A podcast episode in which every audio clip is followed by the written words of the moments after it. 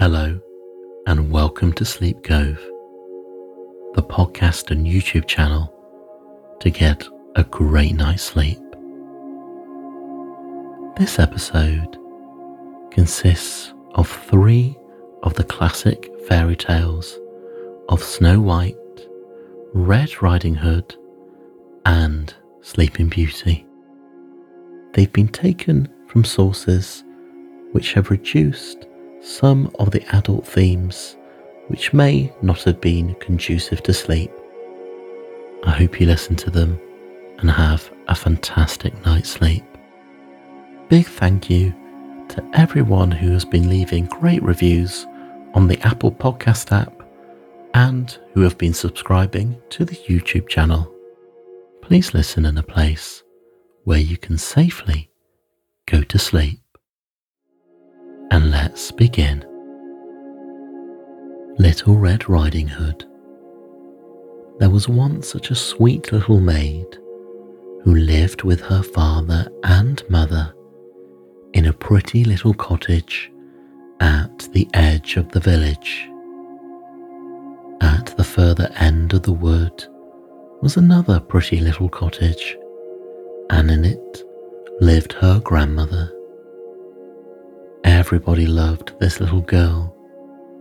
Her grandmother perhaps loved her most of all and gave her a great many pretty things. Once she gave her a red cloak with the hood which she always wore, so people called her Little Red Riding Hood. One morning, Little Red Riding Hood's mother said, Put on your things and go and see your grandmother. She has been ill. Take along this basket for her. I have put in it eggs, butter, and cake, and other dainties. It was a bright and sunny morning, and Red Riding Hood was so happy that at first she wanted to dance through the wood. All around her grew pretty wildflowers, which she loved so well, and she stopped to pick a bunch for her grandmother. Little Red Riding Hood wandered from her path and was stooping to pick a flower when from behind her a gruff voice said, Good morning, Little Red Riding Hood.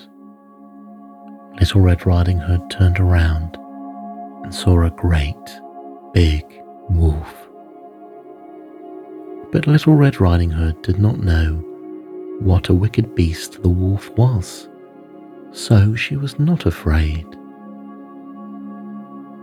What have you got in that basket, Little Red Riding Hood? Eggs and butter and cake, Mr. Wolf. Where are you going with them, Little Red Riding Hood? I am going to my grandmother, who is ill, Mr. Wolf. And where does your grandmother live, Little Red Riding Hood? Along that path, past the wide rose bushes, then through the gate at the end of the wood, Mr. Wolf. Then Mr. Wolf again said, Good morning, and set off, and Little Red Riding Hood again went in search of wild flowers.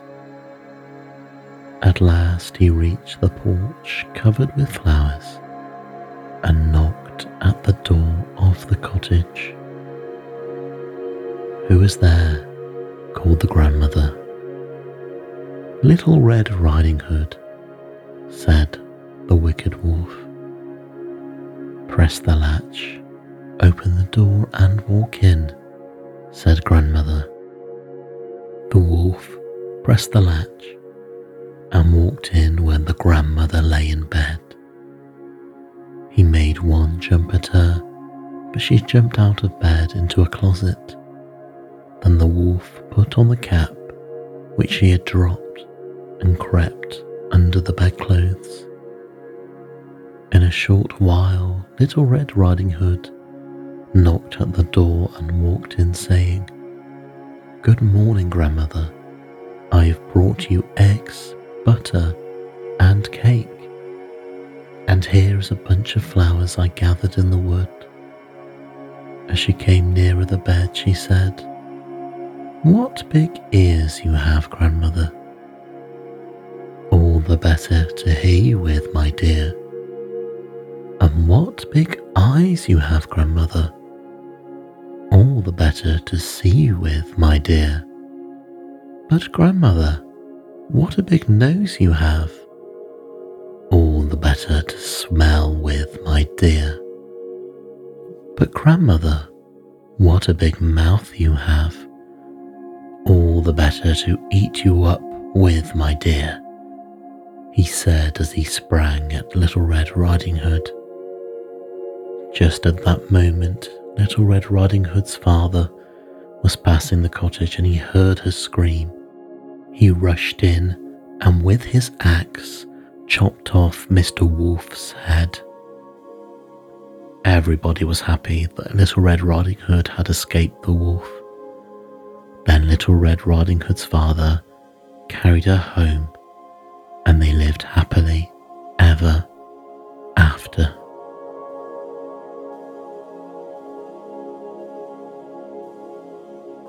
Snow White and Seven Little Dwarfs.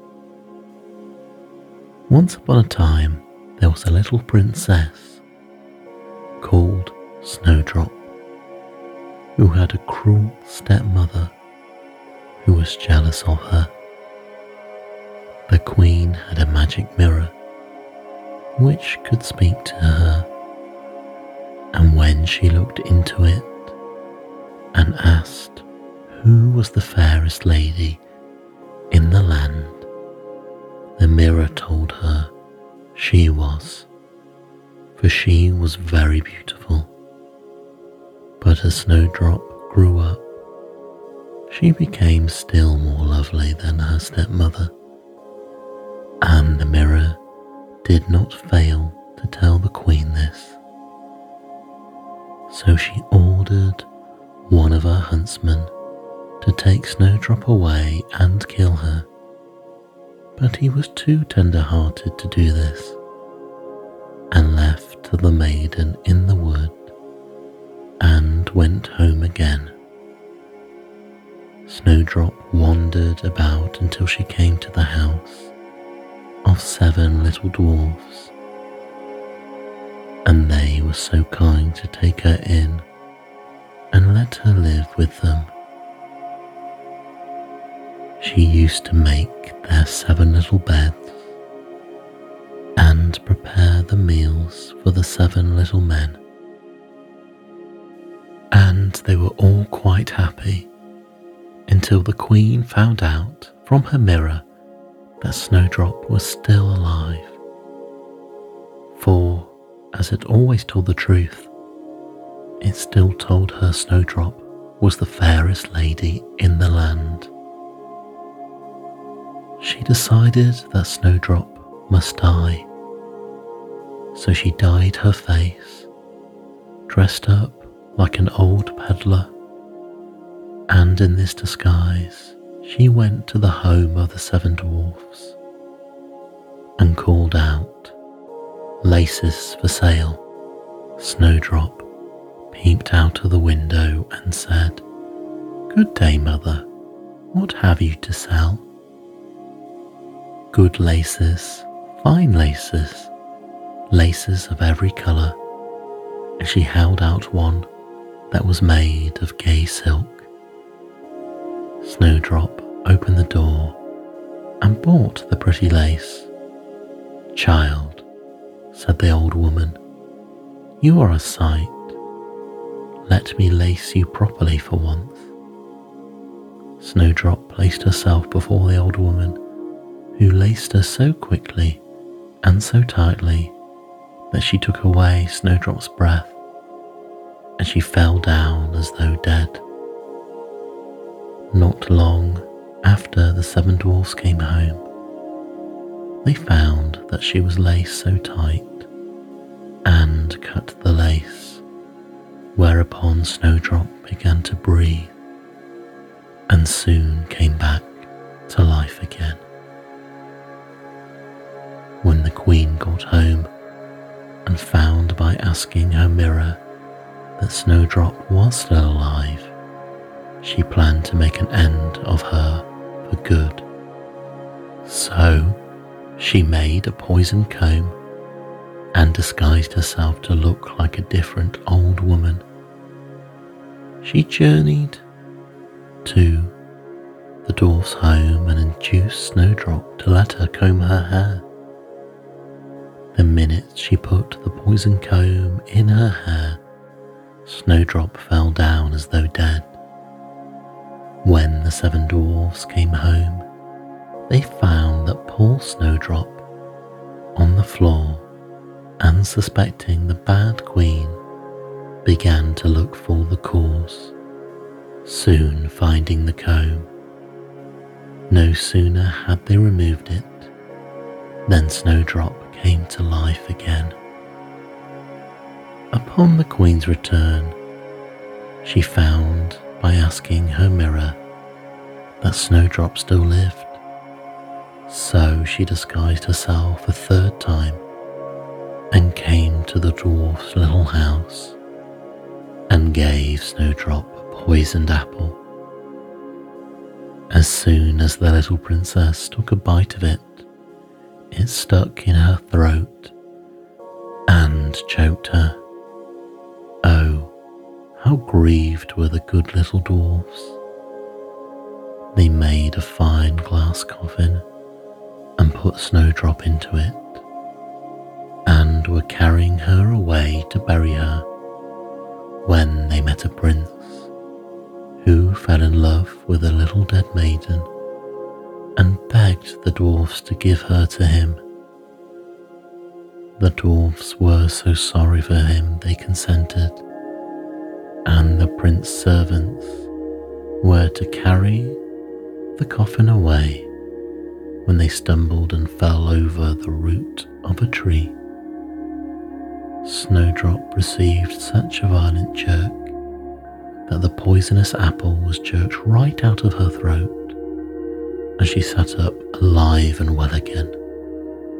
Of course, she married the prince, and she, her husband, and the good little dwarfs lived happily ever after. But the cruel stepmother came to a bad end, and no one was even sorry for her. This is the classic tale of Sleeping Beauty. King and queen, once upon a time, reigned in a country a great way off where there were in those days fairies. Now, this king and queen had plenty of money and plenty of fine clothes to wear, and plenty of good things to eat and drink, and a coach to ride out in in every day. But though they had been married many years, they had no children, and this grieved them very much indeed.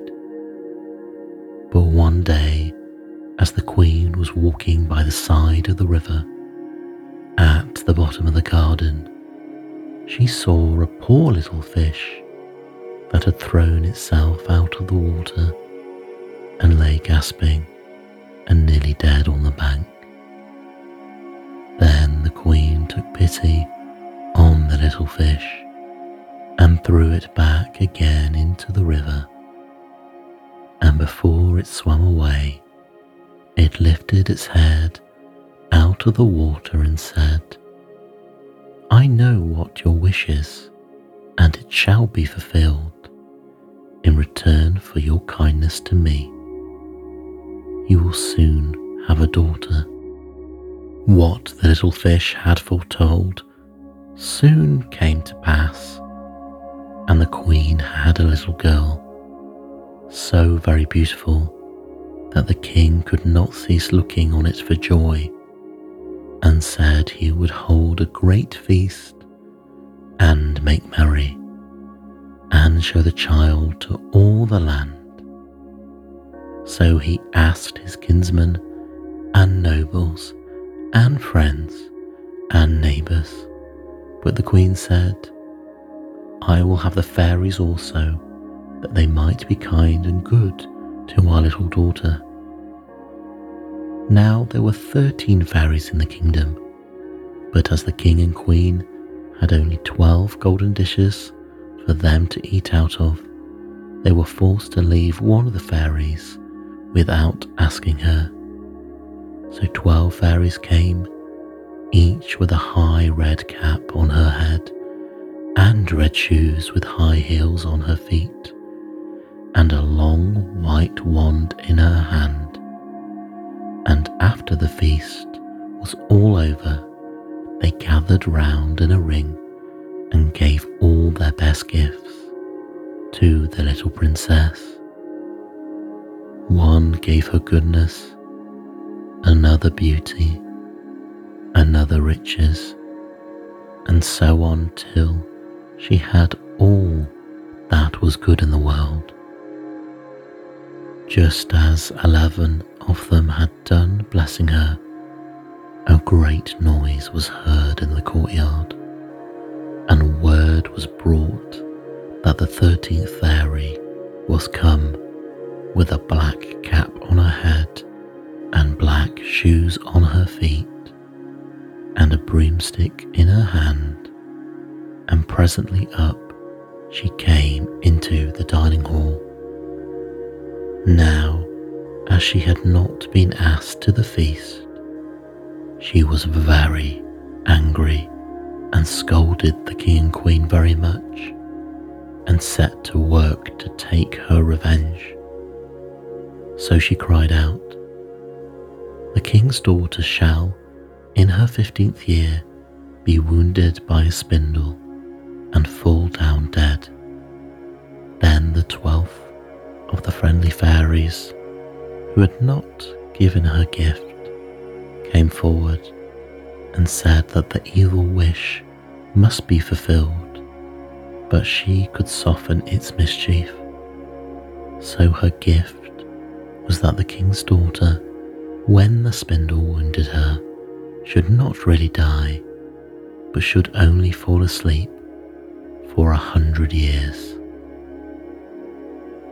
However, the king, still to save his dear child altogether from the threatened evil, so he ordered that all spindles in the kingdom should be bought up and burnt but all the gifts of the first eleven fairies were in the meantime fulfilled, for the princess was so beautiful and well behaved and good and wise that everyone who knew her loved her.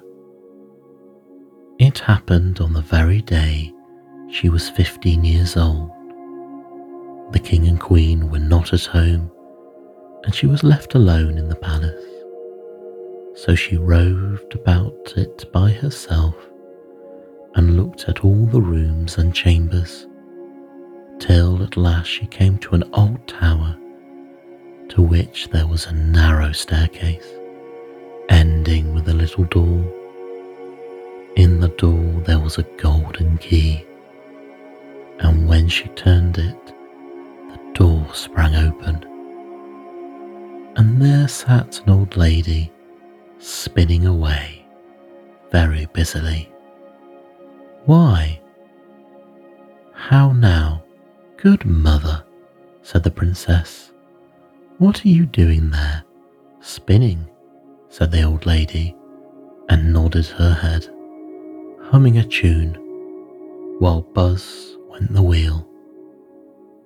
How prettily that little thing turns round, said the princess, and took the spindle and began to try and spin. But scarcely had she touched it before the fairy's prophecy was fulfilled. The spindle wounded her, and she fell down, lifeless, on the ground.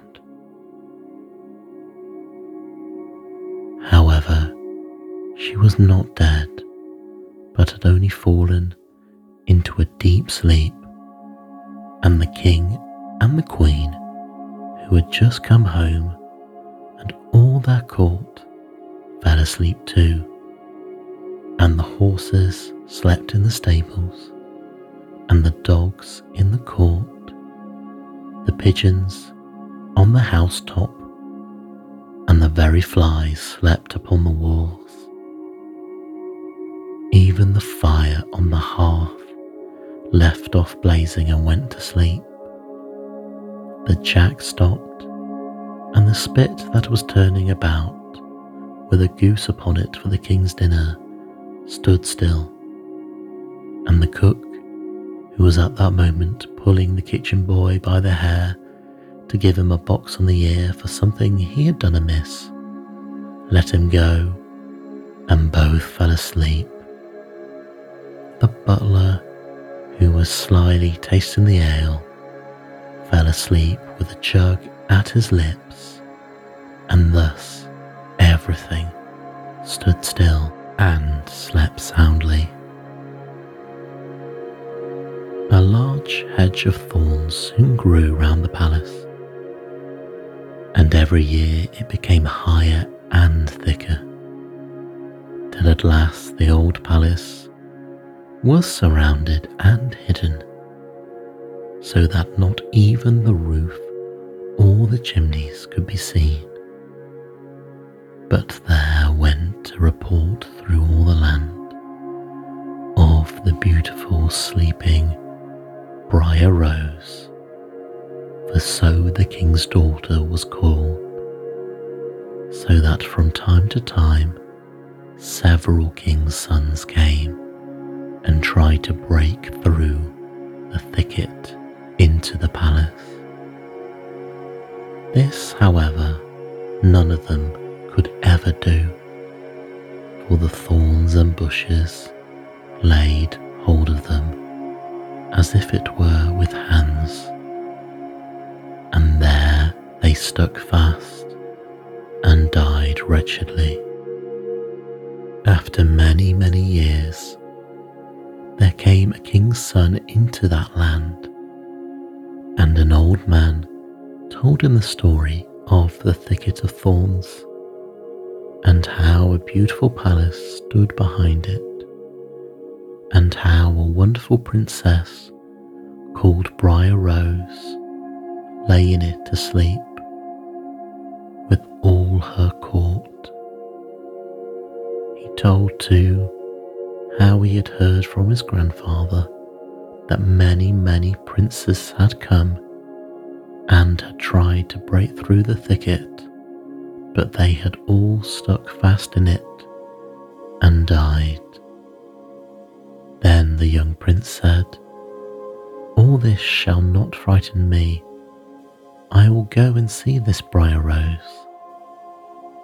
The old man tried to hinder him but he was bent upon going. Now that very day the hundred years were ended, and as the prince came to the thicket, he saw nothing but beautiful flowering shrubs through which he went with ease, and they shut in after him as thick as ever. Then he came at last to the palace, and there in the court lay the dogs asleep, and the horses were standing in the stables, and on the roof sat the pigeons fast asleep, with their heads under their wings. And when he came into the palace, the flies were sleeping on the walls the spit was standing still. The butler had the jug of ale at his lips, going to drink a draught. The maid sat with a fowl in her lap ready to be plucked, and the cook in the kitchen was still holding up her hand as if she was going to beat the boy. Then he went on still farther, and all was so still that he could hear every breath he drew. till at last he came to the old tower and opened the door of the little room in which Briar Rose was. And there she lay, fast asleep on the couch by the window. She looked so beautiful that he could not take his eyes off her. So he stooped down and gave her a kiss. But the moment he kissed her, she opened her eyes and awoke and smiled upon him. And they went out together. And soon the king and queen also awoke, and all the court, gazed each other with great wonder. And the horses shook themselves, and the dogs jumped up and barked. The pigeons took their heads from under their wings and looked about and flew into the fields. The flies on the walls buzzed again. The fire in the kitchen blazed up. Round went the jack, and round went the spit, with the goose for the king's dinner upon it. The butler finished his draught of ale. The maid went on plucking the fowl, and the cook gave the boy the box on his ear. And then the prince and Briar Rose were married, and the wedding feast was given and they lived happily together all their lives long.